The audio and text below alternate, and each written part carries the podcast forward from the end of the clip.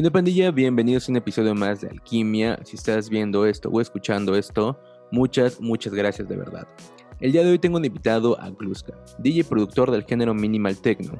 Gluska ha logrado presentarse en diferentes escenarios de la Ciudad de México, así como en diferentes partes de la República Mexicana.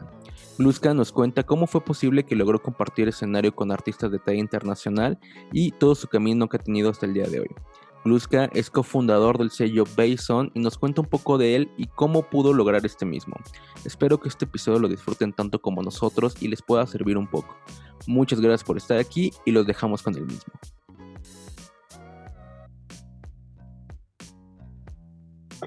Amigos, bienvenidos a un episodio más de Alquimia. Eh, espero que se encuentren muy bien. El día de hoy, como cada, cada dos semanas, tenemos a un invitado y en esta ocasión tenemos de invitado a un amigo que X es Gluska. Gluska, ¿cómo estás? ¿Qué onda, bro? ¿Cómo andas? Chingón, güey, chingón. Antes de que yo tenía tiempo que no te veía, ¿eh? por fotos nada más, ¿no? Ajá, por fotos. No, ya, tiene un rato. Yo recuerdo que, que la última, si no, o sea, neta, si no, mi, mi, mi memoria no me falla, fue una fiesta que fuimos acá en Santa Fe que era como en el barcillo, un pedo así, güey. Sí, no, que estaba al lado, creo, la gasolinera. Ándale, ándale, ahí. ahí sí, estaba pegadito a Santa Fe, ¿no? Ajá, sí, sí, sí. Y creo que fue ahí, o a, menos que haya sido, una vez hizo el Jove una fiesta, no sé si llegaste ahí, bueno, hizo como el, el Jove Fest, ¿no? Ajá. No sé si llegaste, sí, no recuerdo, no recuerdo si sí fuiste, pero si no, si, si no fue la de Santa Fe, fue esa vez nada más, pero ya tiene rato, ya tiene un, un ratito que, que no, que, que no nos veíamos y que no platicábamos. Sí, ahí con lo, cuando iniciaba lo de Visionaria, también. Sí, también, o sea, ya tiene, sí, entonces ya tiene rato también, sí, sí, ya tiene rato que no te veía, amigo. Pero pues, ¿qué, qué pasó? ¿Cómo, ¿Cómo has estado, amigo? ¿Qué, qué has hecho? No, pues, gracias por la invitación. Aquí me dando el, el, chance para platicar un rato con, contigo, con la, con la banda, darle, aportarle algo, un poco de lo, de la experiencia que hemos tenido en todo este trayecto que seguimos dentro de la música, ¿no? Claro, ahorita eh, antes de, iniciar justamente eh, di una pequeña introducción eh, tuya, pero a final de cuentas creo que, que no hay nadie mejor que para presentarse que, pues, que uno mismo, ¿no? Entonces, amigo, nada más ayúdanos, bueno, dile a la gente qué, qué, qué haces, que eres DJ productor, eh, qué género, a final de cuentas, este, yo sé que, yo ya te conozco un poquito, pero para, nadie mejor que tú para presentarte. Pues bueno, me, llamo Andrés, Andrés Hernández, eh, tengo 28 años, eh, llevo produciendo música desde hace unos aproximadamente 6 años. Llevo con mi proyecto de Gluska como desde el 2012, más o menos. Eh, y pues nada, pues he estado dentro de la escena manteniendo el género de minimal techno, que desde que yo empecé a tocar como en, el inicio de mi proyecto, pues me, me envolvió bastante todo ese, ese género, el tipo de, de baseline que se manejan, del ritmo, ¿no? 128 BPM. Me pareció bastante agradable pues desde ahí siempre me ha gustado el género y lo he mantenido en, en diversas partes de la República Mexicana donde mm, el minimal techno creo no lo, no lo topaban y es chido, ¿sabes? Sí, hacer eso. Oye, y justamente, justamente a eso también quería llegar. O sea, ya, ya nos contaste que eres DJ productor y que ya llevas con tu proyecto de Gluska desde el 2012. Ya es un ratote. La neta es que ya es un ratote con un solo proyecto que justamente he practicado con alguna pandilla que igual ya tiene un rato con ese proyecto, pero quiero saber o que nos cuentes un poquito de que si, si tu inicio como tal, o sea, ¿cómo, ¿cómo fue de que tú te involucraste con la música electrónica? ¿Cómo fue que tú fue, tuviste, tu, tuviste tu primer acercamiento con la música electrónica? ¿A qué edad? O sea, igual no, si no quieres extenderte no pasa nada, igual como, como algo significativo de cómo fue que llegaste a, a este medio. Pues yo cuando, cuando vivía en las Américas, en el Estado de México, en Ecatepec, eh, patinaba y había eh, bandita ahí de la que se reunía para patinar diario, que a veces organizaba fiestas y dentro de esa gente había había banda que producía. Y empecé a adentrarme como a ese tema, pero por fuerita, ¿no? Como nada más viendo, no, no acercándome como a, a hacer algo, ¿no? Sino nada más literal viendo y escuchando. Y después con el tiempo me, me empecé a acercar a fiestas en la UP, donde un brother que se llama Enjoy Try Monster toca drum and bass con reggae. Entonces ahí me pareció bastante peculiar la forma en la que tocaba porque llevaba un PSP, PSP eh, y tocaba con samples en vivo. Y estaba ah, chido. Ah, e, era como de esos live act, pero con, con objetos, ¿no? con cosas diferentes. Estaba súper super cool el, el ritmo, sus, su remix de ese bro. Me gustó un chingo y eso que no tiene nada que ver con el minimal ¿no? Y ya después, este, con, con los años, en una preparatoria donde yo iba, un día saliendo, me lo encontré así en la calle, así de, ¿qué ¿Qué, anda, ¿Qué andas haciendo? No, pues, no, pues yo vivo por aquí. No, no, yo vengo por aquí a la escuela. Y ya así nos empezamos a, a, a relacionar. Y, ya era de que yo pasaba su cartón, este, me enseñaba cómo producía ese bro, cómo mezclaba. Y ya después, este, él me vendió una mixer yo tuve mi primer mixer por ese güey. Entonces yo empecé a, a practicar ya con virtual, conectado a, una mixer, ¿no? Entonces. Que es creo como todos van empezando, ¿no? La neta. O sea, creo que. Sí, a mí por eso me gusta mucho hacer cortes, eh, pues manejar bien ese tipo de, como de los, de, pues no sé, de ritmos más como tocar en vivo, ¿no? No tanto como un live act. Por eso a mucha banda a lo mejor me pregunta que por qué no ha hecho un, un live. Porque pues me gusta, ¿sabes? Mezclar así la esencia de en, en vivo, así de a veces no preparo nada, nada más es como de escucho la música y así la voy mezclando. Sí, claro, esa, esa parte, ese es el encanto que tiene el DJ creo, ¿no? O sea, esa parte de, de que nunca se deja de sentir bien, ¿no? O sea, la gente que se avienta por un live es como, ya busca como otra cosa, ¿no? Busca como... No, está chido, se respeta. sí, claro, no, sí, claro. Y la gente, yo, yo, respeto un chingo a la banda que es el Live Black porque en algún momento, o sea, eh, mi idea es todavía como eh, armar un live, la neta. Eh, tengo un poco de equipo aquí donde, donde apenas voy armando como el, el proyecto, como de inicio, pero está cabrón, la neta es que está muy cabrón hacer un live back, güey. Sí, yo, yo, lo entiendo, o sea, yo desde producir una canción hasta hacer un, una de una hora con muchas cosas, altas, bajas. Sí está, se, se respeta, la verdad. Pero, pero, pero, pero, pero, hay, o sea, tuviste tu primera mixer y, y fue como, quisiste darle por el mundo del DJ set, ¿no? Ajá, sí, fue así como empecé a tocar ya con una mixer empecé a probar rolas y, y después un amigo que se llama Juan de la secundaria, ese bro toca, tiene un proyecto que se llama Litrap Monster aquí en el DF.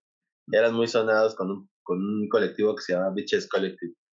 Y hacían fiestas muy grandes y ese bro le iba súper chido. Y ya después empecé a, a, con este bro y me enteré que también tocaba y fue así como de, no, no, y fue súper chido igual involucrarse así como con, con este bro porque después hicimos una fiesta, nos fue bien. Pero ella tocabas, ¿no? Sí, ya pero, empezaba.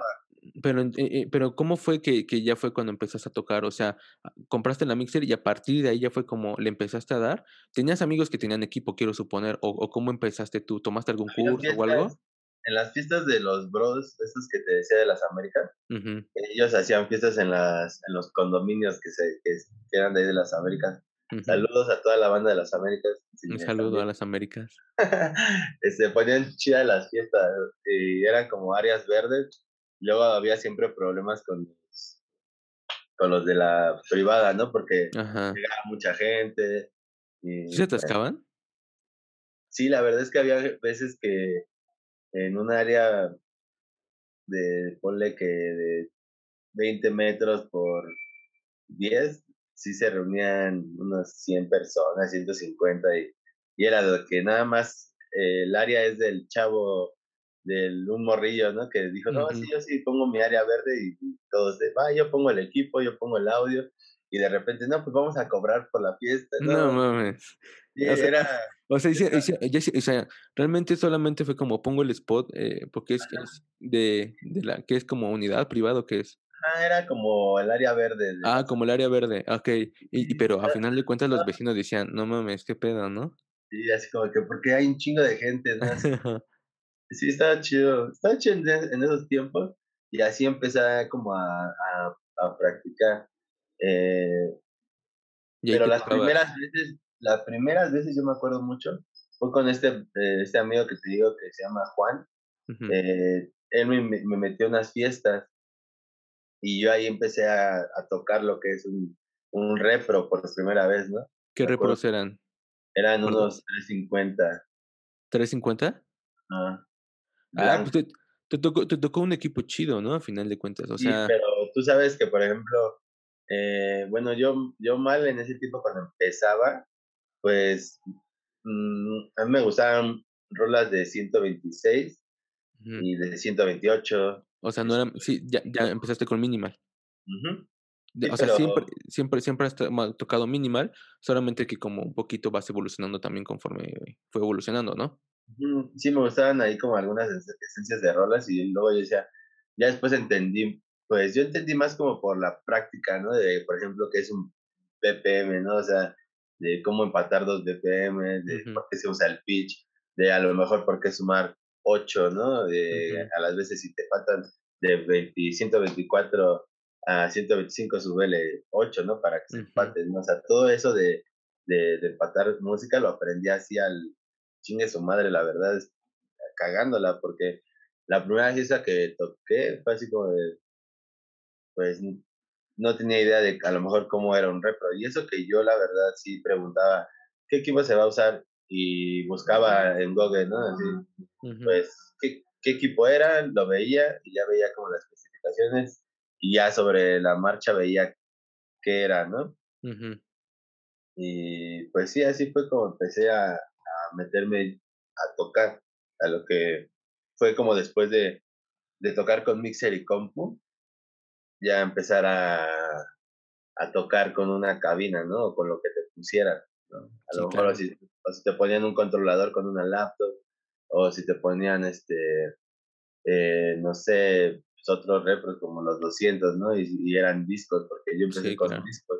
Te tienes que Está chido. preparar, ¿no? O sea, es, es como parte de, te tienes que preparar, ¿no? Porque no sabes si, si puede fallar o va a haber pedo Sí. o si tus rolas no las va a ya es como algo de, de lo llevas de respaldo todo porque sabes que siempre hay un problema. Siempre hay pedo, siempre hay un pedo. pero eso todo lo aprendes sobre la marcha, ¿no? Es como, en la vida no te van a enseñar eh, cosas como a lo mejor la muerte, eh, sino son cosas que sobre la marcha se van dando, ¿no? Claro. Y, Y lo vas te aprendiendo. Ajá, y a lo mejor, y, y no, no menosprecio a las escuelas de música que, que, que enseñan a producción musical, pero a lo mejor y no enseñan parte de cómo llevar carrera musical, ¿no? O a lo mejor y sí, pero no son tan claros como los puntos esenciales para llegar a, a, sobresalir o que no te, no te abras de este camino, ¿no? Y, Pu- Pues creo que la finalidad de los cursos en general, o sea, son buenos si lo sabes aprovechar y a claro, final de cuentas es como, e- el curso siempre va a ser como esa parte teórica, menos que sea ya práctica, o sea, que realmente ellos te empiecen a colocar de alguna manera como, ah, es el conecte, tú te vas a vender y tú vas a hacer esto, pero ya tienes el conecte, o sea, simplemente es, ya es lo tuyo, ¿sabes? Pero creo que se enfoca mucho como en el tema de la teoría, mucho como en el tema de, ah, ustedes tienen, sí, tienen que buscar esto, esto y esto, y sí, tienen que claro. buscar eso, ¿no? Entonces, te digo, creo que no son, no es que sean, yo tampoco creo que son malos, tampoco, solamente creo que hay que saberlos aprovechar, ¿no? O sea, porque hay veces que la banda nada más da un curso por darlo y la neta no, no, luego no aporta nada, y hay banda que neta, hasta por, por, igual como por Zoom y todo este pedo, da cursos y, güey, no mames, buenos cursos, güey. Sí, claro. O sea, yo no menosprecio porque hay banda que la admiran, ¿no? De que Sí, te muestre su trabajo así, ¿no? Pero, pero pues bueno, o sea, sí, pero tú, tú empezaste de, del otro lado, o sea, sin un curso, o sea, tú empezaste cagándola, ¿no? Que es lo que dices. y cagándolas, así como empezando a ver como se me dio la oportunidad, me gustó bastante, yo ya tenía rato tocando, me gustaba el drum and bass, tocaba, no sé, eh, es que había un rolas como hasta de Jimmy es, este, así, no sé, es esto eran así como lo que yo empezaba a escuchar junto con el drum and bass de la mano, ¿no? Después pasó el tiempo y llegó como Roy Rosenfeld, Litter, Andrea Roma. este, ya como toda esa ola del minimal techno, ¿no? Que fue como, eh, eh, creo que fue justamente como eh, a partir de ahí cuando reventó. Stephen Advance, Corner, Glitter, este, no sé, hay, un chingo que, que, después hasta los conocí, ¿no? Después a, a Bros, eh, Louis Kut, ¿no? O sea, hay mucha, mucha ola, como dices, que se vino así después de ese pedo, ¿no? Sí, pero, ahí tú ya, yo, yo me acuerdo que ahí ya tocabas, o sea, entonces, ¿en qué momento fue cuando ya dijiste o decidiste empezar a hacer como tu proyecto formalmente? Porque al inicio era el de, pues le doy, le doy, si me gusta, si le quiero dar, y pero llega un momento en el que uno decide, ¿sabes qué? Si le quiero dar bien. ¿En qué, o sea, ¿en qué momento fue que tú tomaste esa decisión? Pues fue esa, fue esa vez cuando empecé a, a volver a ver a este bro que le iba súper chido pero yo ya tocaba en, en fiestecitas, o sea, no lo considero como que tocaba en grandes fiestas, pero sí 20 personas, ¿sí, ¿no? Pero después, ya en una fiesta que te anuncian y eso, fue así que toqué con unos repros. Yo siempre toqué con una mixer y una laptop, pero no tenía la oportunidad de llevarme una laptop y una mixer a tocar, ¿no? Entonces era como llegaba y era como de, ah, ok, tenían este CDs, pues ok, USB, ah, ok, tienen USB, oh, qué chido ya no ponía los CDs y era de, ahí entendí que eran los pitch, ¿no? O sea, fue en las primeras dos fiestas eso, ¿no? Lo que entendí así bien cañón. Ya después, este, como en la cuarta ocasión fue donde ya eh, empecé ya como a agarrar la onda, empecé a agarrar como el, el estilo de, de, lo que era lo que me gustaba y, ya, ahí fue donde siempre le he estado dando. Entonces, el primer equipo que agarraste bien, o sea, unos repros, fueron 350. Sí, unos 350 blancos. Y, o sea, te rayaste de alguna manera. Yo, yo creo que los primeros que yo agarré así, así en vivo, fueron. Ah, bueno, no, fui como a un, a un cursillo, como una expo que dio el gobierno, incluso, que se llamaba Bits por la Educación, un pedo así, güey. Y me acuerdo que yo desde ahí como que ya traía la espinita, pero me refiero a que el tema, la primera vez que fue a agarrar un repro fue ahí, que fue cuando yo agarré unos, unos, ¿qué fueron? Unos mil, creo, unos mil todavía. Y, y después agarré unos 200. Entonces te tocó chido, o sea, te tocó USB, güey. Pero en ese tiempo yo no usaba USB. Usabas disco. Porque eh, es que era raro porque te digo que yo ya tocaba en PC o practicaba en la casa de mis amigos con discos. Ah, Entonces yo siempre puede que tenía carpeta de discos. Ya desde antes. Ajá, siempre tenía discos, discos. Porque... Entonces tú tocabas con discos aunque ya tocara un repro con, con USB. de hecho era cuando salieron por, es que no me acuerdo, no te voy a decir exactamente lo que salieron los 850, uh ya tenían este USB también y CDs. Los 400 también, los 400 salieron según yo primero que los 350. Bueno, los ya 400. Traían, y ya traían USB, ¿no? Sí, los 400 fueron así como los, sí, de hecho, esos eran los que tenía y me gustaban un buen. Están bien chingones. Eh, Están muy chingones. Están un buen. Pero a mí, también tuve ese equipo en algún momento y no mames, me gustaba un chingo con la 400, igual con la Mixer 400. No, eh, la Mixer está está súper chida. De hecho, es la que salgo en todas las transmisiones aquí que hice en cuarentena. Sí, ah. sí, sí llegué a ver unas que la neta, sí vi el equipo y yo dije, ah, los, cuatro, los 400. Esa lucecita roja que tenía siempre se me pareció muy atractiva, güey. Quería armarme los negros, pero pues no se dio la pero, pero entonces, bueno, ahorita ya ah, tienes como tu equipo 400, pero llega un momento en el cual empiezas a agarrar los repros y te empiezan a, a llamar o, o, cómo empieza como esa parte de la transición, porque yo te, yo me recuerdo, o sea, parte, parte de lo que de lo que yo me acuerdo de ti es de que empezaste a tocar como mucho por fiestas allá como por no Coacalco, este Estado de México, Ecatepec, como toda esa onda que se ponían súper al full que, que hay una que, que, me, que me acuerdo mucho de, del video, porque sales con Dal McCoy y es la de El Callejón del Beso, si no mal me equivoco. El Callejón del Beso. Y, sí, es despuésito, un poco después. Ajá, exacto. Pero entonces tú, previo a eso, ¿cómo fue que ya empezaste a, a, a tocar en diferentes lados? Eh, pues dale cuenta que cuando empecé allá en el Estado de México, lo que era Coacalco, eh, después de ahí de Coacalco, cuando cuando estaba por allá, trabajaba yo en, el aeropuerto. Entonces, allá se me, después se me, se me salió una oferta de trabajo para irme para el centro a vivir. Entonces fue cuando yo me cambié de casa desde las Américas para el DF. Entonces, pues ahí fue como el lapso de, de dejar lo que era tocar en fiestas en San Cristóbal, en, en el Coacalco, o en Jardines de Morelos también, y en las Américas, y irme al centro, ¿no? Ya cuando llegué al centro, pues llegué ahí por Bellas Artes a vivir. Entonces ahí estuve viviendo como tres años. Y en esos tres años, pues eh, me empecé a relacionar ahí con gente de Café Jardín, en el centro, lo que está en 5 de Mayo y Palma, ahí por Es un lugar bien underground donde ya tú ya lo conoces, ¿no? Sí. Eh, está chido, está... Es, está, es como, es, es, como, es como un rap en la calle, ¿no? Porque... Está bien chido, la neta. Toda la banda de ahí, la neta, es bien chida. Igual están por ahí, saludos. el Sam, igual, toda la banda de ahí es bien chido. Y la neta, ahí mucha gente me ayudó. Me, me ayudó indirectamente porque me impulsaron ahí a, a tocar y después de ahí me jalaron colectivos de ahí del centro en esos tiempos para empezar a tocar en fiestas ahí ya con DJs internacionales. ¿Qué, qué, fue eh primero, EG Music o Crystal Techno? No, fue EG Music. ¿EG Music fue primero? ¿Y, ¿Y, fue donde te, te, ingresaron, o sea, donde entraste, ahorita que dices, al centro? ¿O, o, fue, o había otro previo a y después llegaste a EG? No, dale cuenta que fue ahí en el Café Jardín.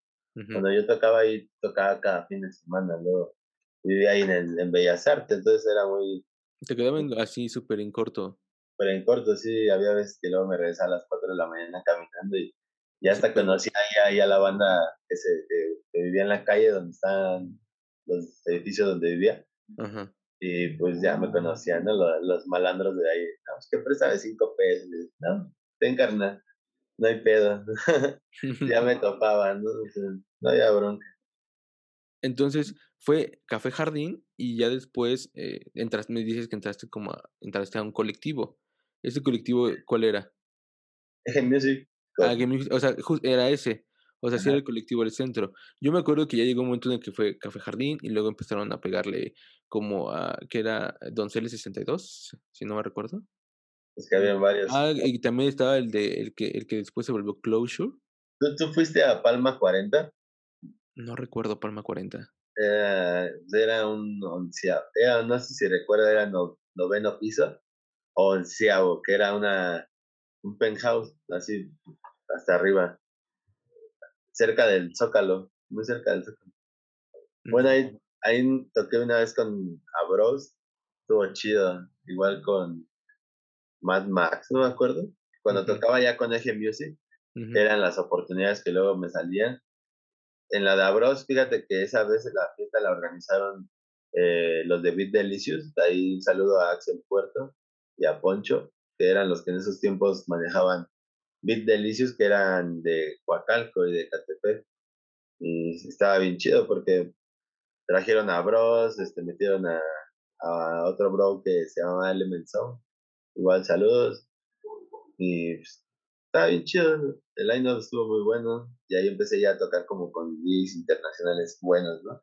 Que decías tú, wow, ¿no? Está bro. Eh, ya, del género ya del minimal techno, ¿no? Justamente yo te conocí eh, igual eh, por un amigo en común, que era Phonic. Y me acuerdo que, que él empezó, él un saludo para el Phonic que se nos está viendo sintonizando ahí. Le mandamos un saludito a la playita. Que, la neta es que qué rico que estar allá. Ya, en estar bien asoleadito de las nalgas. Te mando un saludo de sus nalguitas, güero. Exacto. Entonces yo me acuerdo que yo te conocí, ah, o sea, con, por él, porque él empezó como a frecuentar el centro, o sea, en Nicky Music estuvo en el, también ahí, y yo fue cuando te empecé a frecuentar. Pero ahí llegó un momento en el que Nicky Music como que se levantó así, o sea, ya se buenas fiestas. Estuvo chido, estuvo chido porque fíjate, no voy a decir que ahí sí yo, yo a lo mejor levanté G-Music, porque no? Porque ni siquiera eran las piezas de mi género, ¿sabes? Eran piezas como más de Psytrance, eran artistas más como de Psytrance, todo ese pedo. Pero estaba bien, bien chido porque de repente yo empecé a invitar a Fónica a las fiestas, empecé a invitar a, a, a Eje Music, ¿no? A que se, a que se uniera. Después a Razer, a Razer 7 igual lo invité a, a Eje Music.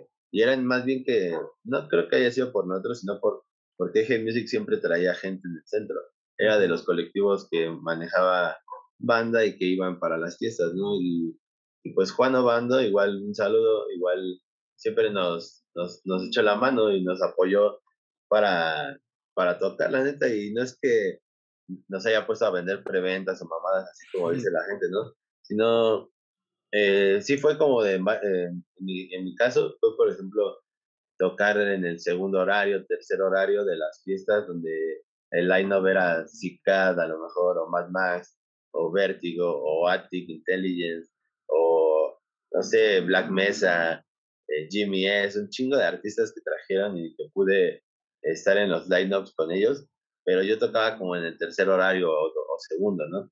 Pero en esos lapsos pues, la gente me empezaba a topar, y empezaba como a, a ver el género y decía, ah, está chido, ¿no? Y ya empezaba yo también como, empezaba a hacer rolas y todo eso y pues, pues estuvo bien, bien. De hecho, una vez me acuerdo bastante en, en, en que estaba en Bellas Artes, ahí una vez este, llevaron a Mapusa Mapusa. Y de hecho toqué con Phonic.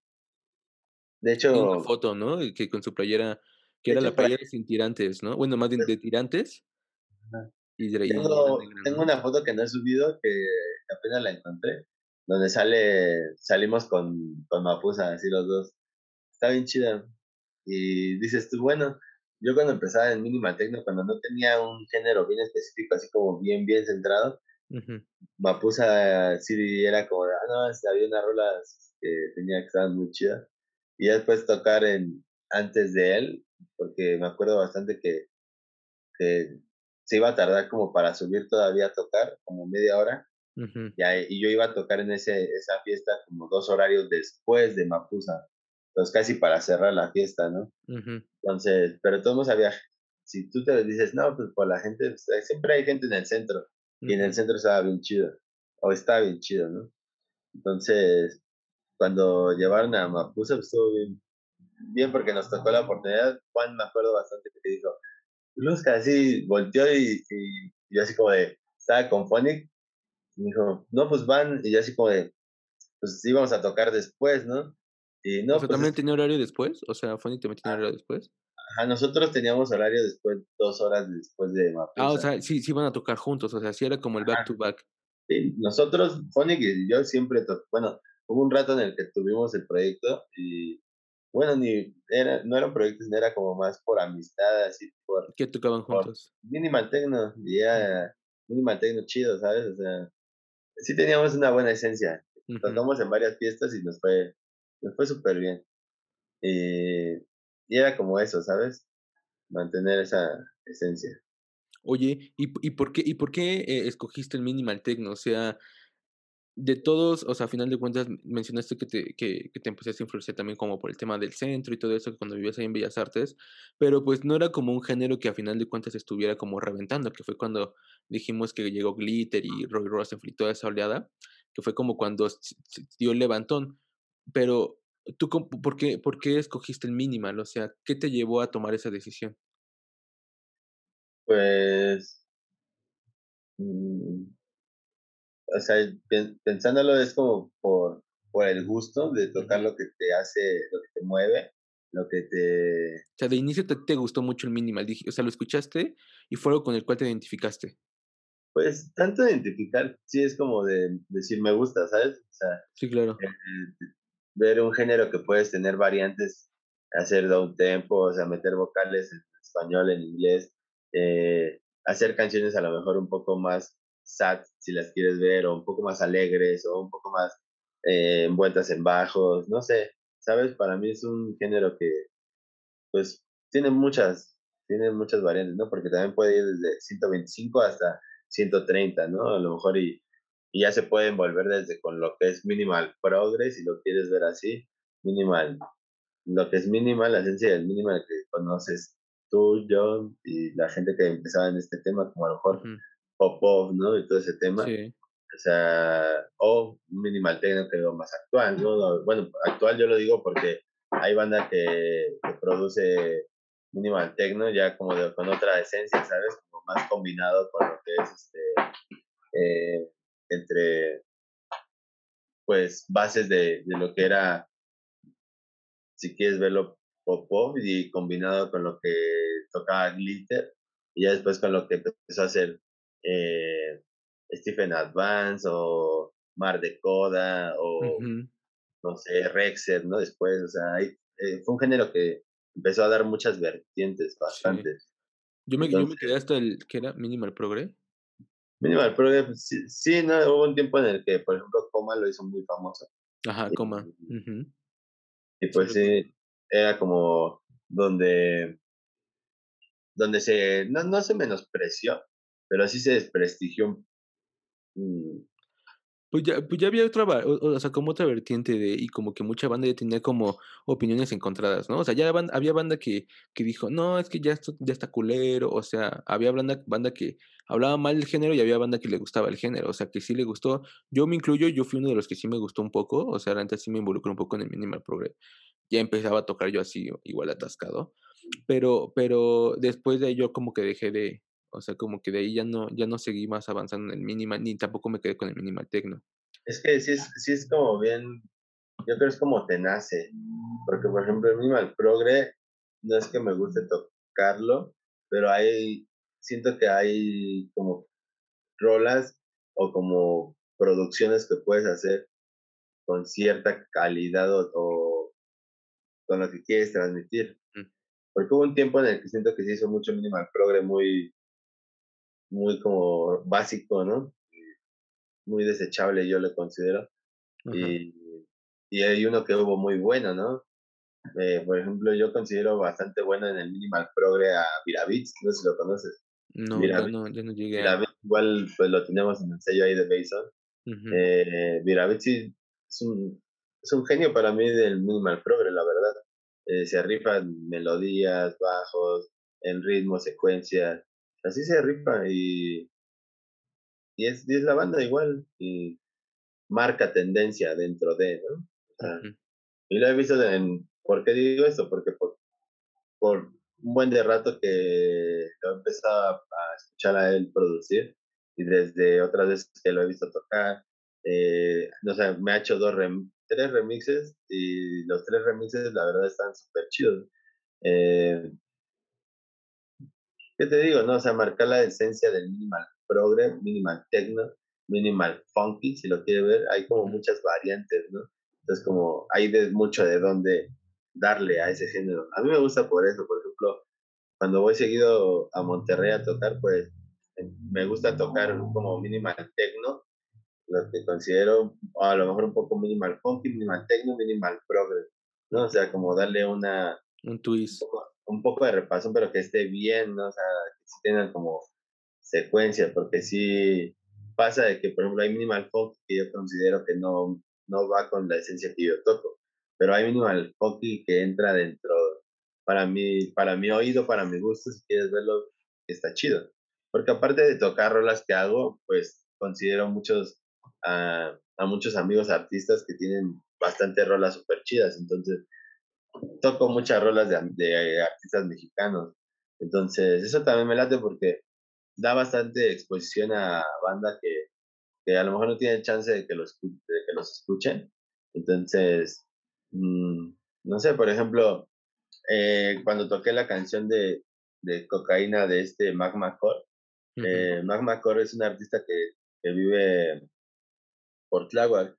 Eh, y pues casi la banda no lo topa. ¿Por qué? Porque no ha tenido el chance de tener acercamiento a fiestas, ¿no? O a organizadores, o que valoren su proyecto, ¿no? Entonces, cuando yo empecé a, hablar con este bro, pues igual de hecho tenemos dos rolas juntos. Entonces, es, es bastante igual, para mí yo considero un artista bueno, porque tiene de dónde darle hace buen minimal funky, buen minimal techno, hace buen minimal progre, o sea, sí está bastante igual completo este bro, ¿no? O sea, y también son como cosas que, te toco desde ellos. Digo, como la canción esta que te, que te decía, la toqué en Monterrey en un Halloween hace dos años Y no mames, empecé con esa rola y estuvo súper chido porque nadie se espera unos, unos vocales de, de un meme que acaban de pasar hace unas semanas en Facebook, ¿no? Como el, el de Ramírez, ¿no? El de que se armen los pinches chingadas, ¿no? O sea, y estuvo súper, súper cabrón, ¿no? La conexión con la banda, el tocarla, la rola de este bro, o sea, es como un todo, ¿no? O sea, no es lo mismo a lo mejor escuchar esa rola en, en, en la bocina de un estéreo ahí de tu casa o en tu celular, o que alguien que toque, que se dedica al minimal techno, te la acerque y que diga, mira, esta rola es de minimal techno, que no sepas de quién es, pero que digas, ah, no mames, y que y escuches la otra y digas, ah, no, es que ¿no? esta rola de quién es. Y eso, eso me late, o sea, bastante, de que haya banda que, que tenga rolas buenas, que yo las considero buenas para meterlas dentro de lo que yo considero un set chido, eh, pues que alcen a la banda, ¿no? O sea, este yo que era un ejemplo esa rola de este bro, que pues, son como tendencias, ¿no? De por qué marca el hacer minimal progre, por qué minimal techno, minimal funky. Por ejemplo, la, la gente del DF, la, la, los que van a las fiestas en el centro, igual y no les late tanto el minimal techno, porque no, no, lo, no lo consumen, no lo, no lo, no, no, no ven a banda que lo toque, ¿sabes? Claro. Pero sí hubo, un, sí hubo, un, tiempo, yo me acuerdo que sí hubo un tiempo en el cual las fiestas eran de minimal techno. Sí, pero, ahorita ya no. Por ejemplo, Crystal Techno, ya después que estuve en Eje Music, ahí Lian, ahí le mando un saludo, igual Lian se portó la banda porque eh, ahí fue como la que se acercó y dijo, oye, ¿qué onda? ¿No quieres jalarte a, a Crystal? Y, y, pues yo en ese tiempo decía, no mames, Crystal Techno estaba súper chido y todo el pedo y dije, va, no hay pedo, me sumo. Ahí estuve con esos, con, con esos bros y, y ya estaba una vez que hicimos Eje Music contra Crystal Techno, creo, pero era creo antes de que fuera con Crystal Techno. O sea, tengo buenos recuerdos de, de fiestas de, de, en el centro, ¿sabes? Porque yo, para mí yo puedo decir que en esos tiempos Crystal Techno y Eje Music eran los que tenían la vara en ese tiempo, en 2015, haciendo fiestas en el centro, ¿no? Pero a lo mejor a, habían otras fiestas que no, no conocíamos ni tú ni yo, ¿no? Otros, otros organizadores, ¿no? Ahí, quién sabe. Pues sí, e, eso me pasó en algún momento porque yo no, o sea, sabes que en el centro ya como, como dices, en el Café Jardín que ya sabías que había fiesta, también hubo un tiempo en el que cada ocho días Donceles había fiesta, Closure había fiesta cada ocho días, o sea, en algún momento se volvieron ya como sedes específicas en donde tú sabías que tú te parabas, iba a haber fiesta.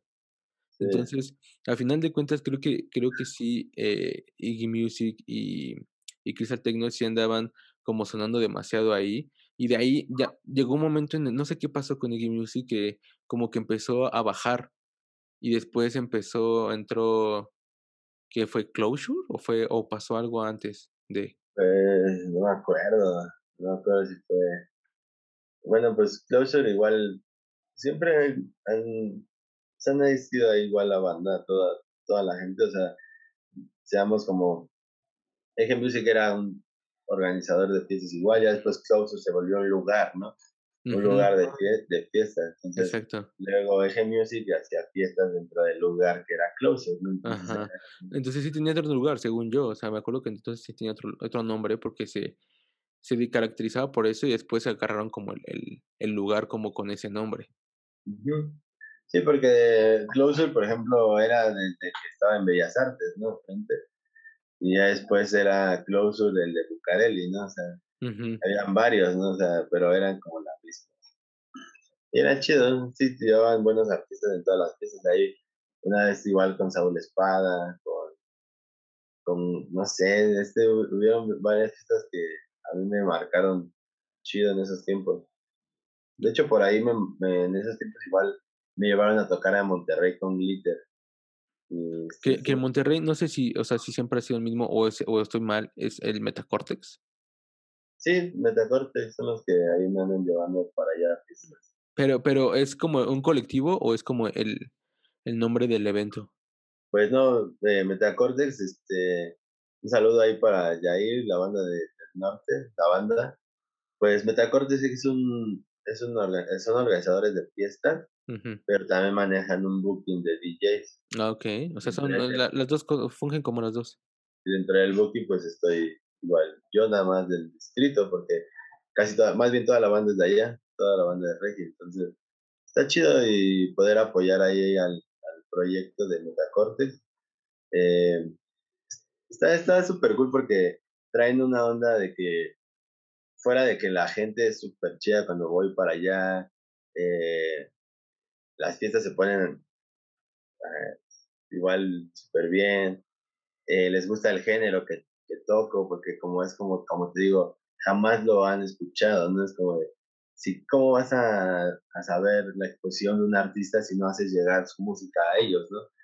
Entonces, las oportunidades que a mí me han dado Metacortex se han ripado bien cabrón porque eh, gracias a ellos igual me han como conocido banda más de, del norte, ¿no? Y por eso es que igual suelo ir un poco para allá seguido. O, o a fiestas organizadas por ellos. Oye, ¿y, y, el, y, crees que el haber sido productor haya ayudado más a tu carrera? O sea, ¿crees que, que el empezar a producir sí, sí ayuda más?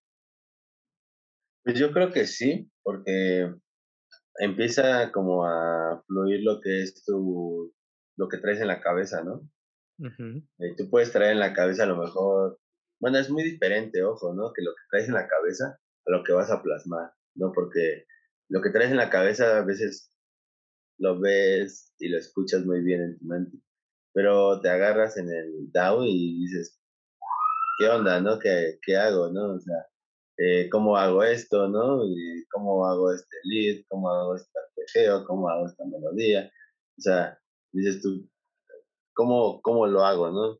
Entonces, es como cuando yo creo que empiezas a, agarrar el, pues la esencia de, todo y, Y, y, durante todo este tiempo que ya fue cuando empezaste a tocar en el centro y ya producías y todo esto, eh, ¿tu camino fue, fue fácil o, o, fue difícil? O sea, porque ahorita hablamos de la parte de, ah, sí, y aquí, y aquí, y aquí, y aquí tocamos acá, pero ¿te costó trabajo llegar hacia, hacia ese punto?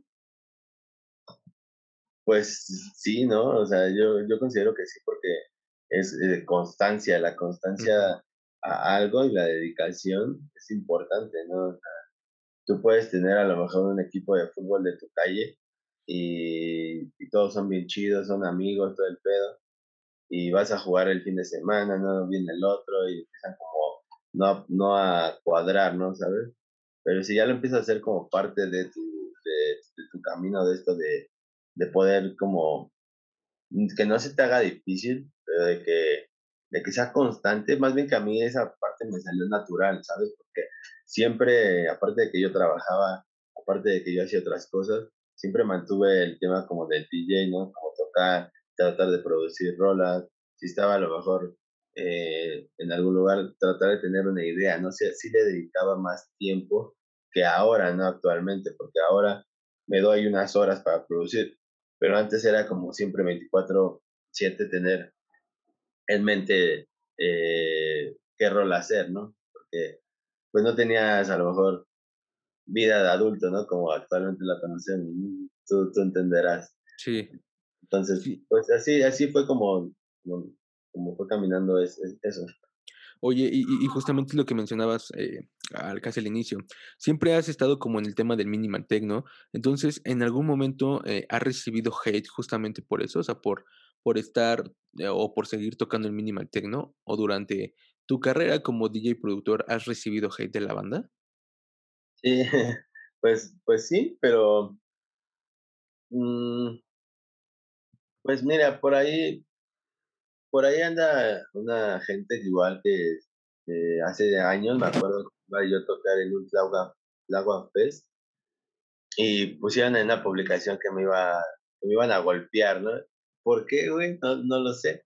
y me acuerdo que era un güey que solamente tocó una vez en un festival una vez y de ahí no sé qué más hizo de su vida, ¿no? Y a mí sí me criticó y decía, pero eres como de, me di cuenta que en verdad es, existe gente que, que le caes mal o no sé si le caes mal, no, no te traga, no sé, güey, pero te da la importancia a la gente de hablar de ti. y darte la importancia de, de, hablar como de tu proyecto, ¿no? O de, aunque sea malo, pero es como dicen, ¿no? Cualquier, eh, cualquier merca es buena, ¿no? O sea, cualquier publicidad es buena, ¿no? O sea, aunque sea mala. Entonces, es como de, bro, ¿qué onda, no? Yo nunca te he dicho nada, yo nunca lo he insultado, ¿por qué me va a estar hablando a mí así, no? Entonces, pues es como de, ¿qué pedo, no? O sea, yo creo que siempre va a haber gente así que no te va a tragar, que a pesar de que le hayas ayudado te ha tirado hate, como dices tú, o sea, hate me refiero a hablar mamadas de uno. Sí. En general, ¿no? O sea, a chingar. Exacto, ¿no? O sea, y más cuando tú los apoyas.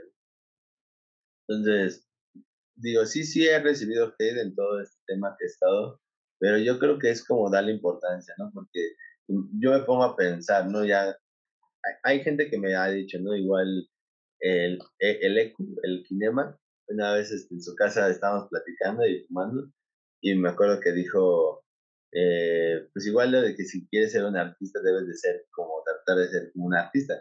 No me refiero a lo mejor que te mamones y todo eso, ¿no? Pero pues tratar de creértela, ¿no? Y de hacer esto de, de la mejor forma, ¿no? Entonces, pues lo ponía así como, como, como por eso de ejemplo. Y entonces, cuando te llega hate, ¿cómo, qué, ¿tú qué haces? O sea, ¿realmente lo dejas pasar o eres de la banda que contesta? O, pues no, la neta no, es como de, darle importancia, es como te digo, imagínate a, a un artista grande preocupándose por una persona que le esté chingando o por tres personas de cuántos millones te gustan, un chingo, ¿no? Entonces, yo considero y soy de las personas que me gusta dar con guante blanco, ¿no? O sea, con acciones y con cosas y con hechos. Y se lo he demostrado a mucha gente y no es que diga te lo demuestro, ¿no? Pero pues son cosas que a veces hablan más los hechos que las palabras, ¿no? Ok. Oye, y, y, en el tema de la producción, eh, ¿ha, ¿ha, habido gente o te has encontrado con banda que quiere empezar a producir minimal techno hoy en día? Sí, cómo no. Sí, sí, sí. Uh, tengo a un bro de, de Toluca, que fue el que le enseñé yo a tocar. Igual me dice que, que qué buena con la producción, o sea, eh, de hecho, pues igual le enseñé un poco de bases, pero pues tú sabes que de eso de la producción necesitas tener práctica, tener interés, eh, dejarte el miedo de abrir el software y decir, ah, sí voy a hacer algo hoy, o voy a plasmar esta idea aquí. ¿Cómo? No sé, ¿no? Y creo actualmente es ya más fácil, ¿no? O sea, igual yo me tocó en ese tema de que cómo se hace una secuencia, ¿no? ¿Con, qué DAO produces hoy en día? Yo produzco con FL. Ok, ¿y siempre has producido con FL o has producido con algún otro? Igual con Ableton, pero no es como mi, mi fuerte, ¿sabes? Sí le doy, pero no, es como, es como decir que, que le doy a la tabla de patino, pero pues que también le doy a la bici, ¿no? sí. ¿Sabes? O sea, o sea, sí me late, o sea, puedo andar, sí, pero no, no, te sientes tan, tan libre como en FL, ¿no? O sea, creo que, creo que todos cuando escogen un DAO no, no es por el tema de cuál es mejor que el otro, sino con cuál te sientes más cómodo. Exacto. Y más que nada que tengas como esa fluidez, ¿no? De, de hacer algo. Es como igual me pasa en el diseño, ¿no? Igual eh, en la producción de video, en la postproducción es como debes de tener tu enfocado qué vas a hacer, ¿no? No, como, como pensarle rebuscarle, ¿no? O sea, yo soy de los que tienen como enfocado qué hacer, ¿no? cómo plantearlo y cómo desarrollar actualmente, ¿no? O sea, porque antes no es como que se haya dado, ¿no? Sino como, como la práctica y también lo manejo de la mano con mi carrera, pues, pues sí. Ok, y, entonces al momento de que hoy, hoy en día tú traes un sello, ¿no? Sí. Que es Bass, Bass Son. Based on music. Base, discúlpame, on. Sí, no hay pedo. no, pues para que si no. A mí no me gusta que luego pronuncien mal como las cosas. En algún momento eh, pronunciaban mal Visioner y yo decía, ah, no es Visioner. Entonces sí. Entonces por eso, por eso siempre lo digo con duda, porque no estoy seguro si la pronunciación es la correcta. Pero, pero por eso es based on. Entonces, aquí, que, que aparte de firmar tu propia música, ¿qué, ¿qué otros sellos son los que, los que incluyes o los que eh, aceptas en el sello? ¿O solamente es puro minimal techno? No, de hecho, estamos firmando un buen de gente talentosa de otros países, o sea, de banda que ha escuchado el, género por, por las otras plataformas que hemos estado distribuyendo la música. Eh, pues hay Progre, muy Future Prog, ¿no? Que es lo que anda ahorita muy de moda, que se anda vendiendo. Hay, por ejemplo, de Based on Music en, sí es de Iván Longoria, ¿no? Yo soy parte de, ¿no? O sea, eh, ayudo como tipo de manager con los artistas, a acercar a la gente, eh, todo este tema, ¿no? Ya trabajo de la mano con él como desde hace un año, un poquito más de un año, y ha funcionado chido, ¿sabes? Ha funcionado bien el literal ponerme la, la camiseta, hacer cosas por el sello, eh, acercar proyectos, eh, acercar cosas, que se hagan las cosas. O sea, está, está, chido trabajar con Iván, porque también Iván es un buen artista, igual saludos Iván. Eh, igual es un buen artista, productor de minimal techno, house, techno, progress, hay trans. Es muy completo ese güey, la neta igual en el sello traemos ahí las ideas de lo que es el, el, la creatividad de manejar la portada de un disco o manejar cómo vamos a, hacer el concept art de, de, un EP de un güey de, de Barcelona que nos pide que sea como el concepto de la Segunda Guerra Mundial, o sea, ¿sabes? Todo eso ya lo hacemos más con más proceso. Igual como los me gusta mucho a mí sacar música que tenga como que ver con el tema audiovisual, ¿sabes? Es lo que te iba a decir justamente. Tienes, tienen unos videos que suben como de los promos de, de los tracks. Y son unos videos muy, muy buenos. La verdad es que muchos de ellos me han gustado demasiado porque es como, como anima, es una animación y esta animación es como una historia. Entonces, esa parte, esa parte la, hacen ustedes o tienen alguien que se la hace? De hecho, pues las animaciones, todo eso, yo, yo estudio diseño bueno, estudié diseño y animación digital y pues conozco todo el tema de bases de animación y, proceso de... El tema de los videos que hemos tenido han sido videos que hemos igual obtenido, comprado con, con derechos para poderlos usar en, dentro de las rolas, ¿no? Mm, Pero son videos muy, muy, muy especiales, ¿sabes? No es como que, ¿sabes? Métete y busca un video de este tema, ¿no? sí así llevamos trabajo en sí, sí, Es un trabajo de búsqueda, ¿no? También. De hecho, igual ahorita no, tiene mucho, pero por ejemplo uno de nuestros artistas, eh, que de hecho apenas llegó al millón en una de sus rolas, que se llama, eh, el artista se llama Fresh Drop, eh, un saludo para el Patrick, de una de sus rolas que se llama Melody, llegó al millón de, plays en Spotify, entonces ese bro igual pues una de sus, de sus rolas, un promo, una artista de TikTok, es una TikTokera, como le dicen actualmente. eh, hizo un promo con una de sus rolas. Eh, te lo voy a pasar luego, está, está muy cool. Y fue como cosas que hacemos, por ejemplo, o él nos acerca al sello y nos dice, ¿saben qué? Vamos a hacer estas cosas y, ok, vamos a hacerlo. ¿Qué se necesita? Todo esto, ¿no? O sea, esa parte de lo que tenemos, mucha gente no cree o piensa que, que vivir de esto es fácil, pero, pero no, mucha, o sea, todos tenemos el derecho de pensar que a lo mejor podemos hacer una rola y la podemos firmar y ya quieres obtener dinero, ¿no? Pero no sabemos el proceso de cómo se hace todo ese pedo de, del vender rolas por, por internet, ¿no? Por plataformas digitales, ¿no? Entonces, es un tema como también de, de, de paciencia, de constancia, de dedicación, de inversión, de, de, gusto por tu proyecto, ¿no? Porque, por ejemplo, te pongo el ejemplo de, de Fresh Drop, de Patrick, porque es un artista que está chavo, eh, eh creo tiene 20 años, eh, estudió parte de su carrera en la G Martel, le gusta el género, se ha ido varias veces conmigo a Monterrey a tocar, o sea, es un chavo muy, muy buen pedo y le ha estado echando ganas, está siendo bien exitoso ahorita, entonces es un talento de los que tenemos mexicanos, que en serio él recibe parte de, de, lo que es sus ganancias, ¿no? De, de, lo que de, la, de lo que se merece, ¿no? Y él lo sabe y lo puede decir, o sea, no es como por ahí, por ahí gente en internet, no voy a darle ni siquiera importancia, pero por ahí quiso como quemar al sello y a mí eh, sobre cómo, cómo trabajamos y cómo distribuimos las rolas, cómo trabajamos con los artistas.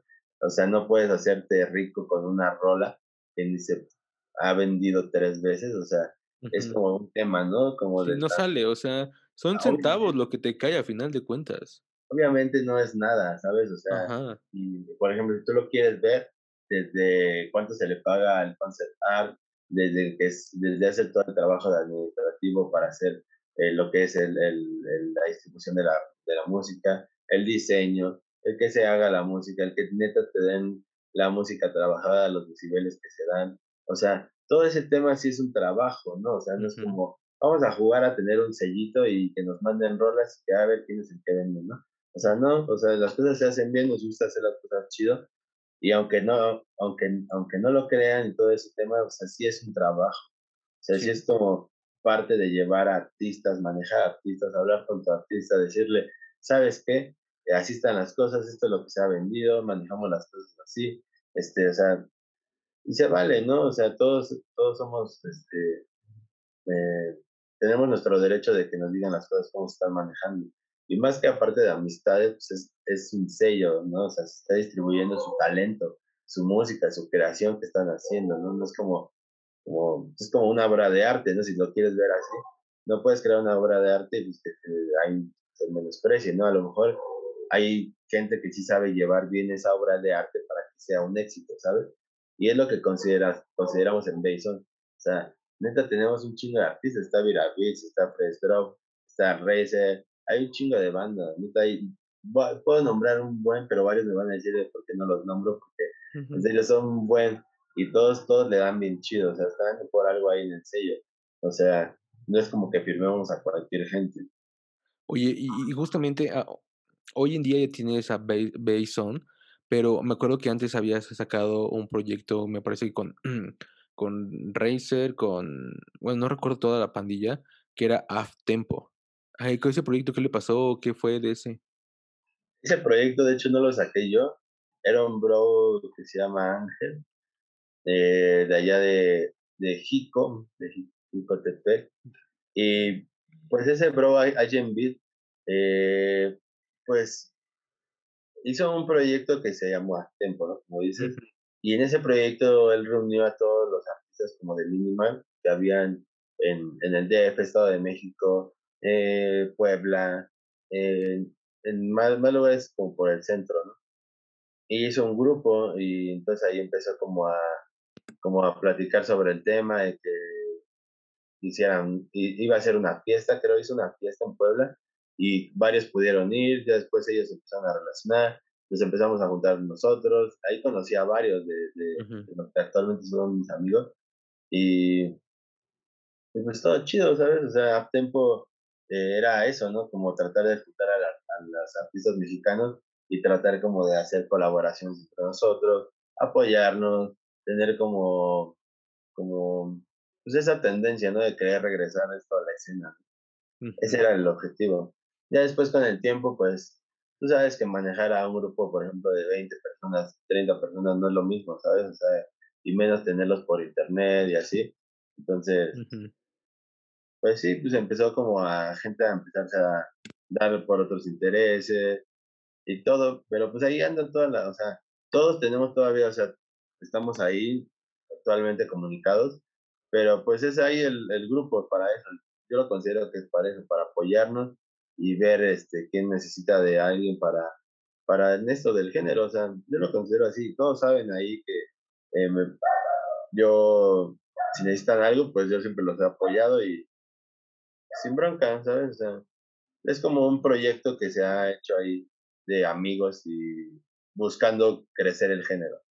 Entonces, Af Tempo era como un, un, un booking que al final de cuentas buscaba como mover a la banda, pero pues, como mencionas, es muy complicado mover a, a, cierto, a cierto volumen de gente y más si no se encuentran como en la misma zona todos, ¿no? Todos son como de varias zonas y, y, está más cabrón mover como banda así cuando se encuentran a distancia. Entonces, pasa lo de half tempo o de, de alguna manera ya no es como una, ya no, ya no frecuentan tanto como esa parte de la actividad, te concentras con bass on y Metacortes te, te contacta. ¿Cómo te contacta Metacortes para, para poder irte a Monterrey o tuviste como algún conecte o algo así? Pues cuando empecé a ir para allá Metacortes, con, fue por, pues antes de todo ese tema de Tempo, de hecho. fue como hace cuatro años, cuatro años, tres años, no me acuerdo. Pero fue de que yo en Facebook veía sus eventos me llegaban invitaciones por amigos en común. Eh, hubo un chavo que se, llama, que se llama Juan de León, que era parte de Metacortex. Era como, no, no es el que actualmente me lleva, el que actualmente me lleva se llama Yair. Un saludo. El otro bro, pues, eh, fue el que me llevaba y era como el que no había tanto interés de su parte, pero sí era como de, sí, bro, ven para acá y no hay bronca y va a estar chido, pero era de que cuando a veces iba, pues no era como tan, o sea, sí, sí me pagaban, la neta, eso nunca voy a decir que no, pero, o sea, no, no es lo mismo, ¿sabes? O sea, lo que actualmente yo he construido, a lo mejor como lo que he sido desde a lo que era un principio, ¿sabes? Entonces, como que pasó el tiempo y las primeras veces que iba, pues, eh, pues era de que a veces, una vez, por ejemplo, no fueron por mí al aeropuerto, ese bro, no, no, no, no los que actualmente eran, ¿no? Pero no estoy diciendo de este bro, el que estaba anteriormente. Entonces, no, no cuidaba muchos detalles que para uno es importante, ¿sabes? Eh, pero pues bueno, ya después pasó ese tema, se separaron, tuvieron ahí unos temas precisamente por todas estas cuestiones. Y, y, a mí me empecé a trabajar con el otro, con el otro socio de lo que es actualmente Metacorte, es con Jair, y ya él vio mi trabajo, ya había visto que había ido a tocar con ellos, eh, empezó a ver mis, mis rolas y todo eso, y me empezó a jalar con ellos a tocar. Entonces, pues fue bien chido, porque ya a partir de ahí fue como otro tema, ¿no? O sea, se podría decir que al principio eh, estaba chido, pero no era como lo que actualmente disfruto o puedo decir, ah, sí, me voy a tocar a Monterrey, ¿no? ¿Sabes? Entonces, Metacortex, eh, ahorita, bueno, obviamente por el tema de la pandemia ya no han hecho nada, pero Metacortex sigue siendo. Vi que, te, vi que te hicieron, vi que te hicieron, ah, están haciendo ahorita algo, o sea, hicieron cosas. De hecho, tenemos evento el fin de semana, pero bueno, yo no voy a tocar, pero por ahí va a andar, bueno, fin de semana ahorita que va a ser, no sé cuándo salga este video, pero este va a ser sábado 17 de abril. Ok, el sábado 17 de abril, eh, bueno, eh, evento y es fiesta o es como igual como... No, es fiesta. Es fiesta, creo va a tocar Interactive Noise. Eh, ¿Va a ser acá en la ciudad o va a ser allá? Va a ser allá. Allá, siempre son allá. Sí. Okay. Estoy viendo próximamente hacer una en Ciudad de México con, con ellos, colaboración. O sea, traértelos para, o sea, en esa parte, ¿no? Oye, pero entonces, eh, el, el, entrar a Metacortex, ¿cómo fue? O sea, ellos te contactaron y, o sea, mencionabas que lo seguías en Facebook y luego, ¿qué pasó ahí? O sea, ¿en qué momento se hizo como todo ese lazo?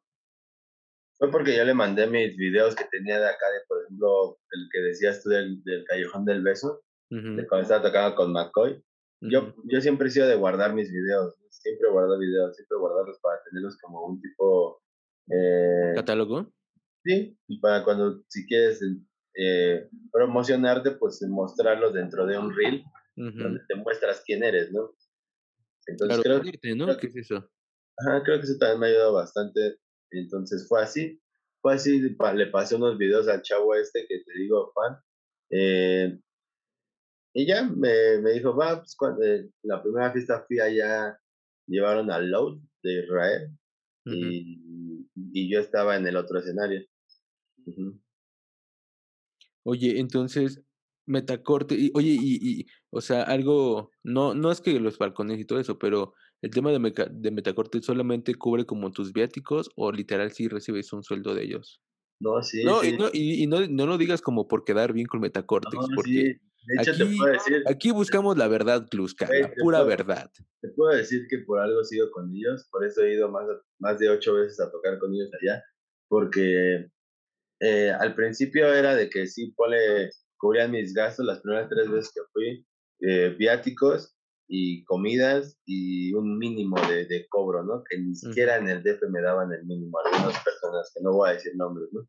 Pero eh, ya después, o sea, actualmente, o sea, sí te puedo decir que hasta he sacado tours con, por ejemplo, dos fechas en Monterrey y una en Saltillo, ¿no? O sea, y las tres me, o sea, están chidos, o sea, he tenido hospedaje bien, comidas, buen trato con los organizadores, o sea, bien chido, o sea, y un buen pago, ¿sabes? O sea, de las tres fechas. Y, es como de, voy a dejar mi casa una semana y media y ¿por qué no? ¿Por qué voy a faltar al trabajo? Debe de haber una retribución, ¿no? Bueno, en mi caso sí ya busco eso, ¿no? O sea, de que se cubran gastos que me ocupen mi tiempo, porque mi tiempo pues va a sonar mamón, pero para todos yo creo el tiempo es importante, ¿no? Entonces, eh, pues sí, es así. Oye, y, y, y siempre, o sea, ahorita, ahorita eres, ah, mejor dicho, ¿en algún momento fuiste Godín? O sea, ¿fuiste una persona godinesta? Pues se podría decir que actualmente soy Godín, pero sin traje, ¿no? O sea. Ok. Estás como en una empresa, me dijiste que estabas como en una empresa como de medios o algo así, ¿no? Ajá. Exacto, medios digitales. Entonces, prácticamente tú te dedicas a hacer o sea, toda la parte publicitaria de algún producto que creo que supone que los contrata. Ándale, sí, parte así de ser con un equipo de trabajo, o sea, no nada más yo solo lo hago, sino con un equipo de trabajo. Hacemos toda esta parte creativa, del desarrollo, o sea, ya de videos si quieres verlo pre-pro y postproducción. O sea, Entonces, el Metacortex, ¿cómo, ¿cómo le decías como para esos momentos? O sea, es como si trabajabas anteriormente igual o en el mismo empleo y tenías que salirte como una semana, o sea, un fin de semana dices, va, voy entrada por salida, pero una semanita, como mencionas ahí que estuviste de tour, pues porque, pediste permiso, quiero suponer, pero pues ¿qué, qué dijiste? ¿Me voy a ir a tocar o qué? no, pues era porque eran mis vacaciones, o sea, yo ya tenía vacaciones y era de que organizaba mi maqueta de, de trabajo Mm, y ahí tenía mis días de vacaciones y como pues, nunca pues, había ocupado en ese año vacaciones, tenía toda mi semana. ujú. Entonces, pues agarras el viernes para irte y te agarras los cinco días de, de la semana, ya están tus, tus siete días.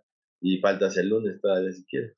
Y ya, pues, o sea, no es de que faltes, ¿no? O sea, es organizarte y tus Y días armarte unos buenos días, o sea, Pero bueno, el tema de Metacortes nos andabas platicando que a final de cuentas te han, te han, te han pagado y a final de cuentas el tema de, de del, del recibimiento y el trato que te han dado Y Metacortes la ha sido bueno. exposición de mi trabajo, ¿sabes? Y de varios talentos nacionales. Ujú. Que pues de ahí también, por ejemplo, de Monterrey me salió para ir a tocar a Tampico, a otros lugares, o sea, conocer igual, este, pues, otras ciudades y otras, otra, otra gente, ¿sabes? Eso es chido, o sea, Y, y durante el proceso que buscaste a Metacortex, Metacortex, te, o sea, sí dijo, órale, va, jálate y vente, y luego, luego, o fue como un proceso. Eh, se podría decir que yo creo que mucha gente, y ya después me enteré, o sea, actualmente igual pues, sé quién o así manda mensajes, así, entonces yo así mandé mensajes, ¿sabes? A la página igual, como de, ¿qué onda, cómo andan?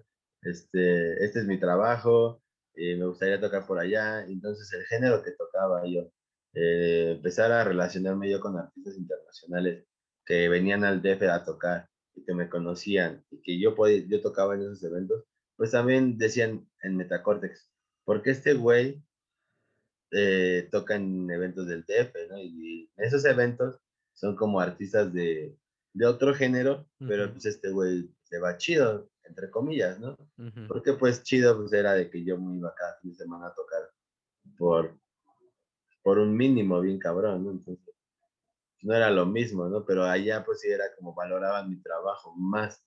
Y era como cuando a la gente de allá les, les, llegó mi música, fue como de, qué pedo, ¿no? O sea, está, está chido, ¿no? No lo habían tocado por allá. Entonces, pues sí, es como mo- momentos, ¿no? Hay momentos en los que llegan para encajar.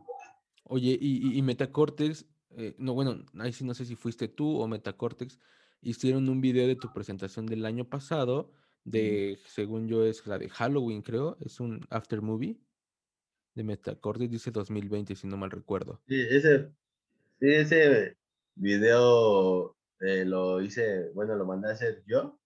O Ok. sea, me lo hizo un chavo de Saltillo que se llama Landex. Ahí igual un saludo para Landex. Es un cabrón que se rifa bien chido fotografía y video de allá de Saltillo. Eh, y él fue, él fue, este, estuve cotorreando con él. Ya llegamos a la fiesta y fue que empezamos a grabar.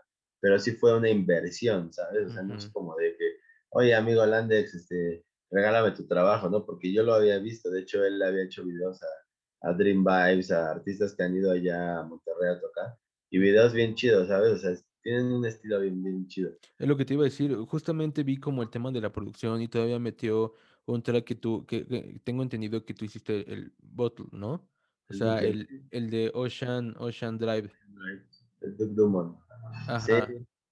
Entonces, vi toda la producción que, que, que, que hice en el video y, y justamente hice Metacortex. Entonces yo di, o sea, pensé por un momento en el cual dije, ¿Metacortex te lo produjo? O sea, porque eso ya es una inversión al artista. O sea, sí también, ¿sabes? O sea, aparte, o sea, es como de lo parte del fee que cobro con, con cuando voy, ¿no? O sea, obviamente debes de verlo rentable para hacer algo así, ¿no? O sea, no es como de que yo no diga o que desprestigie el trabajo de, de mi amigo, Claro. eh, porque aparte de mi amigo, pues es un trabajo, ¿no? Y por ejemplo, yo no digo que, que Metacortes no me haya apoyado, porque pues de ahí salió para pagarle a este bro, ¿no? ¿Sabes? Ah, claro, no, o sea, una retribución que te dio Pero ¿sabes Metacortex qué fue como aquí? la inversión que le hiciste al otro vato. Ajá, pues es como de, o sea, yo todo eso lo planteo a, a, a, pues, pues allá, a mi manager, que es este Ujú. Yair, ¿no? Entonces, ¿sabes qué, bro? Están así las cosas, pues vamos a invertir en este tema, ¿no? Va, ¿cuánto sale? Ok, sin pedos, ¿no?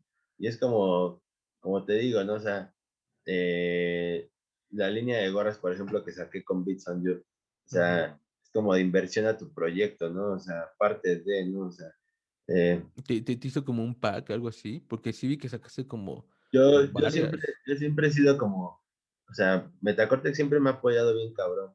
Siempre ha sido como que ha visto por mí en cuanto a, siempre que he estado yo allá, ver que no ande como, o sea, son bien chidos, o sea, neta no es por mamar y acá, pero eh, me, me late trabajar con ellos.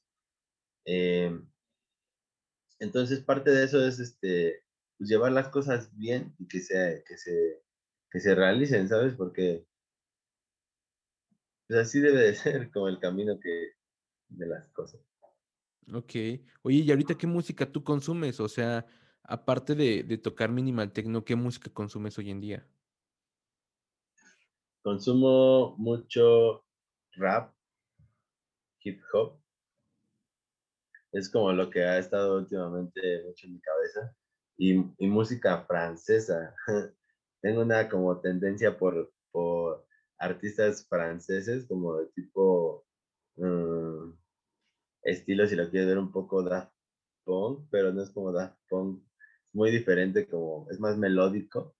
Es de un artista que se llama Lewis Hoffman que se rifa Lewis. bien chido. que ¿No me es como, como French House, algo así? Algo así, algo así. Igual hay por ahí algunas vocales como muy femeninas esos, esos temas muy chidos. Ok, muy bien. Oye, ahora vamos a pasar, ya casi vamos a terminar la parte de la entrevista, pero eh, vamos a pasar a la parte de las preguntas. Siempre hago como una serie de preguntas que son, son tres nada más, pero, pero eh, son como muy sencillas, ¿vale?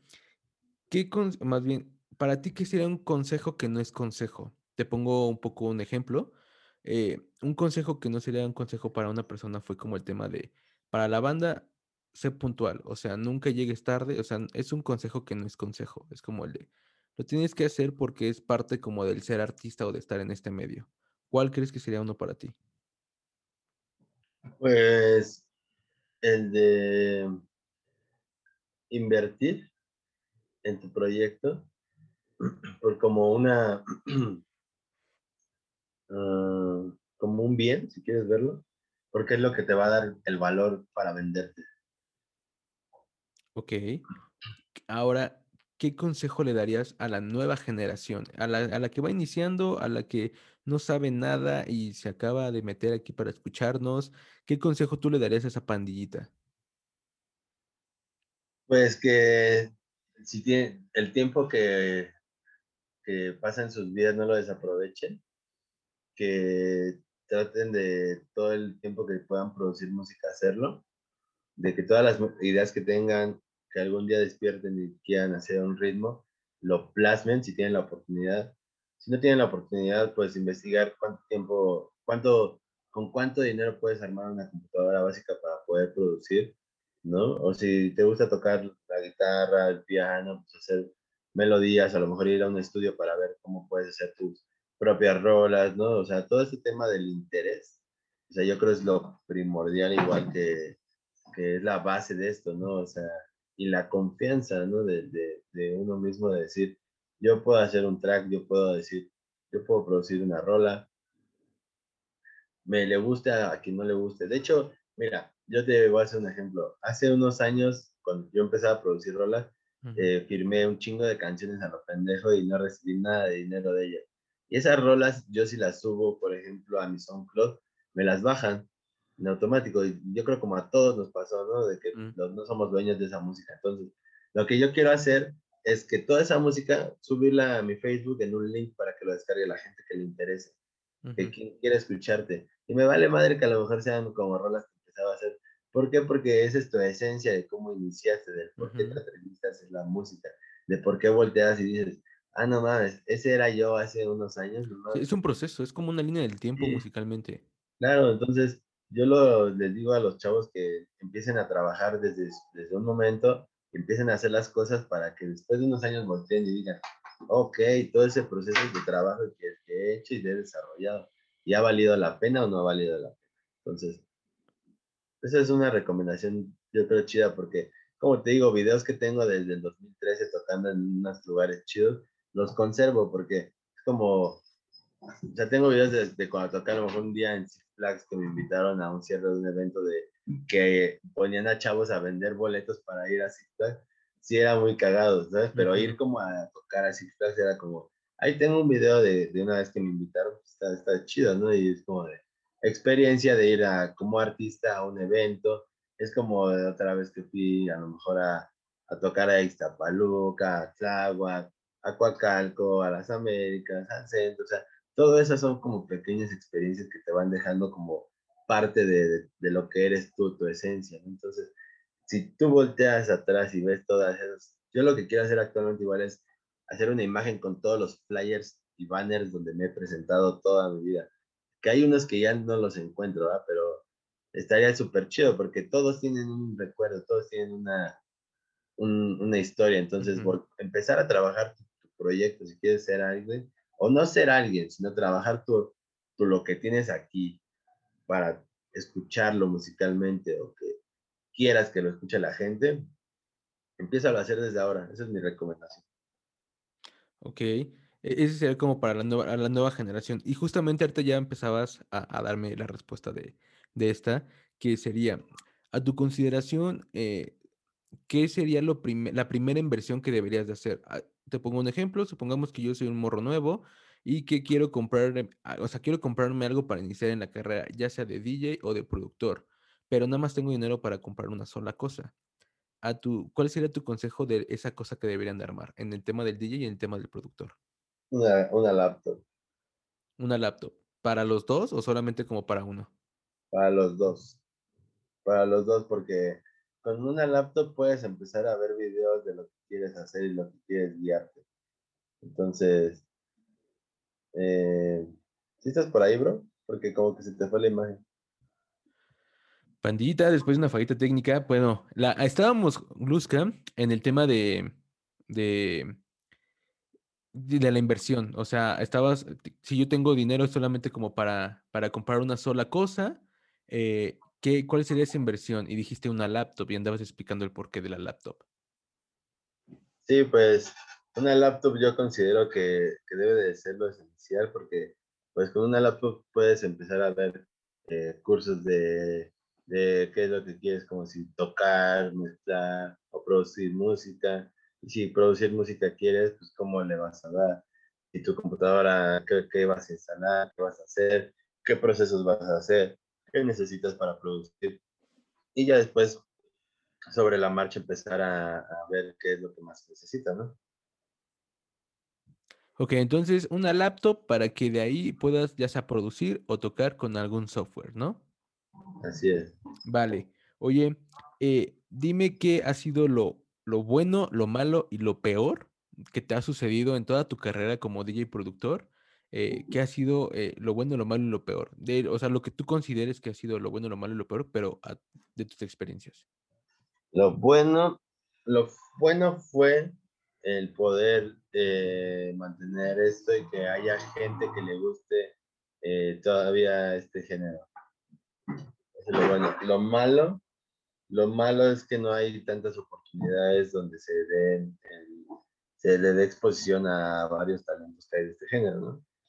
Y pues lo bueno, lo malo y lo feo. Era lo bueno, lo malo y lo peor. Y lo peor, lo peor, lo peor es que se deje de haber música, que, deje de haber productores que hagan este tipo de música. Eso es lo peor. Sí. Vale. Oye, y, y- y hoy en día, ya casi para finalizar, hoy en día, ¿qué proyectos traes? ¿Qué, qué estás trabajando? ¿Qué estás haciendo? Platícanos. ¿Qué traes en puerta? ¿Qué, qué va a pasar con, con? O sea, platícanos. Pues bueno, Payson, pues como cada mes, cada 15 días tenemos lanzamientos ahí de artistas de casa y de nuevos talentos que se van integrando. Ahí por si no, no, los, no los han ido a ver, pues pueden ir al canal de YouTube a buscarnos como Payson Music o en Facebook como Payson Music. Igual teníamos un proyecto de, de podcast donde invitábamos a todos los artistas que teníamos en el, en el, en el sello, pero igual le dimos como un descanso por el tema de tiempos, todo ese tema de mejor preparar el contenido de las, de las portadas, nuevas publicaciones, eh, el tema del sello, ¿no? Entonces, frenamos un poco ese tema y de producción ahorita hay bastantes rolas que tengo por sacar. Y con decirte que yo creo que hay como 10 y de esas 10 ya hay como 3 terminadas. Por ahí tengo una colaboración con Side Noise, que ya está lista. Por ahí tengo una colaboración con este, este, Osil Loop, que es igual Minimal Techno. Por ahí tengo una colaboración con Ito Khan y con este, de Argentina, eh, con, con, una, con Rexed y con Iván Longoria, que estamos trabajando con, con él.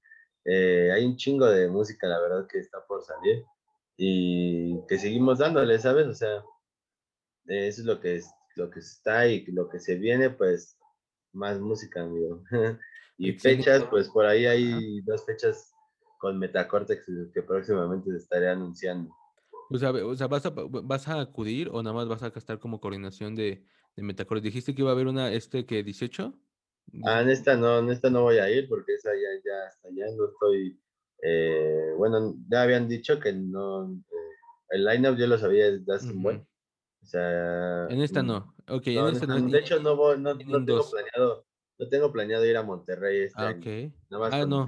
Ah, ok. No, pero sí a fiestas que van a ser en Metacortes, en otros estados. Ah, ya, ya, ya. O sea, vas a salir a otro estado y Metacortes vas a llevar la fiesta para allá. Exacto. No, muy bien, muy bien. ¿Y, y, y- dónde te pueden seguir a ti tu trabajo, amigo? ¿Cómo apareces en las redes sociales? Como Gluska. Gluska en todas las redes sociales, como Facebook, Instagram. Eh. Ese tema de las Eh, gorritas, ¿es- es- ¿la tienes como merch o, co- como, o solamente es como Ya se personal? acabaron, bro. Ah, ahí les avisas a la banda para que también la banda que quiera, luego nos, nos vamos a armar unas de Gluska para que, para que todos andemos con, con, con, con una snap cap de Una Gluska. snap de Gluska. Va, Está chida, la neta es que el diseño está chido y la neta es que el eh, Beats on You también hace buenas cosas. Ujú, Se rifan, se rifan. Se rifan. Va, entonces apareces como Gluska, así que te busquen todas las redes sociales como Gluska. Bellson también van a aparecer también todas las redes sociales aquí para que le puedan dar una checada, si no en la parte del link. Y amigo, algo que quieras agregar, algo que, que quieras eh, añadir ahorita. Pues nada, bro, que pues, chido por la invitación a platicar un poco de lo que ha sido mi, mi desarrollo del, del, del gusto de, de mi género, de lo que me he mantenido de estos años tocando, el por qué sigo tocando minimal techno, ¿no? El por qué minimal techno. Eh, pues mucha gente igual, eh, mira, te voy a dejar un, un dato al último, y eso es como un plus, bro, de por qué me, por qué me puse Gluska. Eh, bueno, Gluska fue como el nombre que quise yo como mi proyecto ya de DJ, ¿no? Que dije yo, ese va a ser el nombre que voy a tener como DJ. Fue porque en ese tiempo era cuando Glitter tenía el tema bien cabrón de países industriales takeover Ujú. y la G pues lo agarré de ahí. Eh, y en la parte de, del skate, en ese tiempo igual pues yo patinaba bien cabrón, mi, vida igual era mucho el skate. Por ahí anda un patinador de la playa que se llama Greg Luska era como L-U-T-Z-K-A, ¿no? O sea, nada que ver con Luska, ¿no? O sea, y ya después fue como un juego de palabras que yo decidí juntar como G, Gluska, Gluska sin Z, y ya como que decidí Gluska. Y nunca me imaginé que tuviera como el impacto que, que ha tenido en personas que lo dicen, ¿no? Como cómo me lo dicen. a lo mejor como hasta han dicho bromas de por el nombre, no sé, muchas cosas, ¿sabes? O sea, es padre. Entonces, Gluska salió por, o sea, tu nombre de Gluska fue por eso. Porque, y sí me acuerdo mucho de esa época que era como el 2011, si no me recuerdo. Era donde salía, que eran países industriales, eh, Glitter estaba en su apogeo, fue como que todo ese que fue, me acuerdo que vinieron en el Dream 2011, si no mal recuerdo. Y ahí fue cuando vinieron y, sí, sí fue un boom. Pero mira, qué curioso el tema de Gluska. También es original, la verdad, nunca he escuchado como alguien que se le, que, que suene o se le parezca hablando en nombre. A lo mejor y sí hay, pero yo no lo he visto. Pero, pero es un nombre muy original también. Y tiene como, o sea, tiene como cierta atracción también tan solo el nombre de Gluska.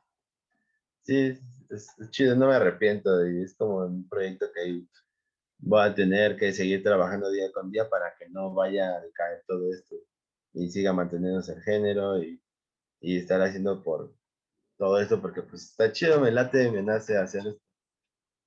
Excelente, pues muchísimas gracias, mi, mi, mi, gran, mi grandísimo amigo Gluska, la neta es de que eh, sabes que este es un espacio como para que nos puedas compartir un poquito de tu experiencia. Un gustazo verte, la neta es de que pues sigan a Gluska en todas sus redes sociales, escuchen su trabajo. Basons tiene ah, ah, increíble, tenéis un proyecto muy bueno también donde a mí yo estoy enamorado de esos visuales, la neta es de que a mí yo cada vez que veo un visual de esos digo chulada, la neta. Yo tengo que reconocer ese trabajo que está increíble.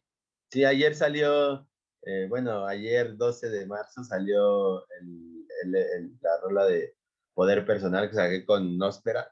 Ahí ya pueden escucharla en todas las plataformas digitales, Poder Personal de Luz y Nospera. Déjensela. Ahí está, dénsela, descárguenla, escuchen en todas sus redes sociales. Gluska, ¿algo más quieres agregar? Tus redes sociales otra vez para que la banda las vuelva a apuntar si es que no las ha apuntado. Pues en todos los que son Beatport, SoundCloud, Facebook, Instagram, como Gluska, Gluska Oficial. Vale, y Bason también aparece así como Bason. Como Bason Music en YouTube y en Facebook. Nos pueden seguir para estar pendiente de todo lo que va a salir cada semana o cada 15 días. Pandilla, ahí denle like, suscríbanse, mándenle unas nudes, lo que quieran, pandilla. Ahí interactúen con el buen Gluska y con Basons. Mándenla. Mándenlas así, manden el pack. Ah, no es cierto. Este, pues muchísimas gracias si llegaron hasta el final de este episodio. La verdad es que se los agradezco mucho.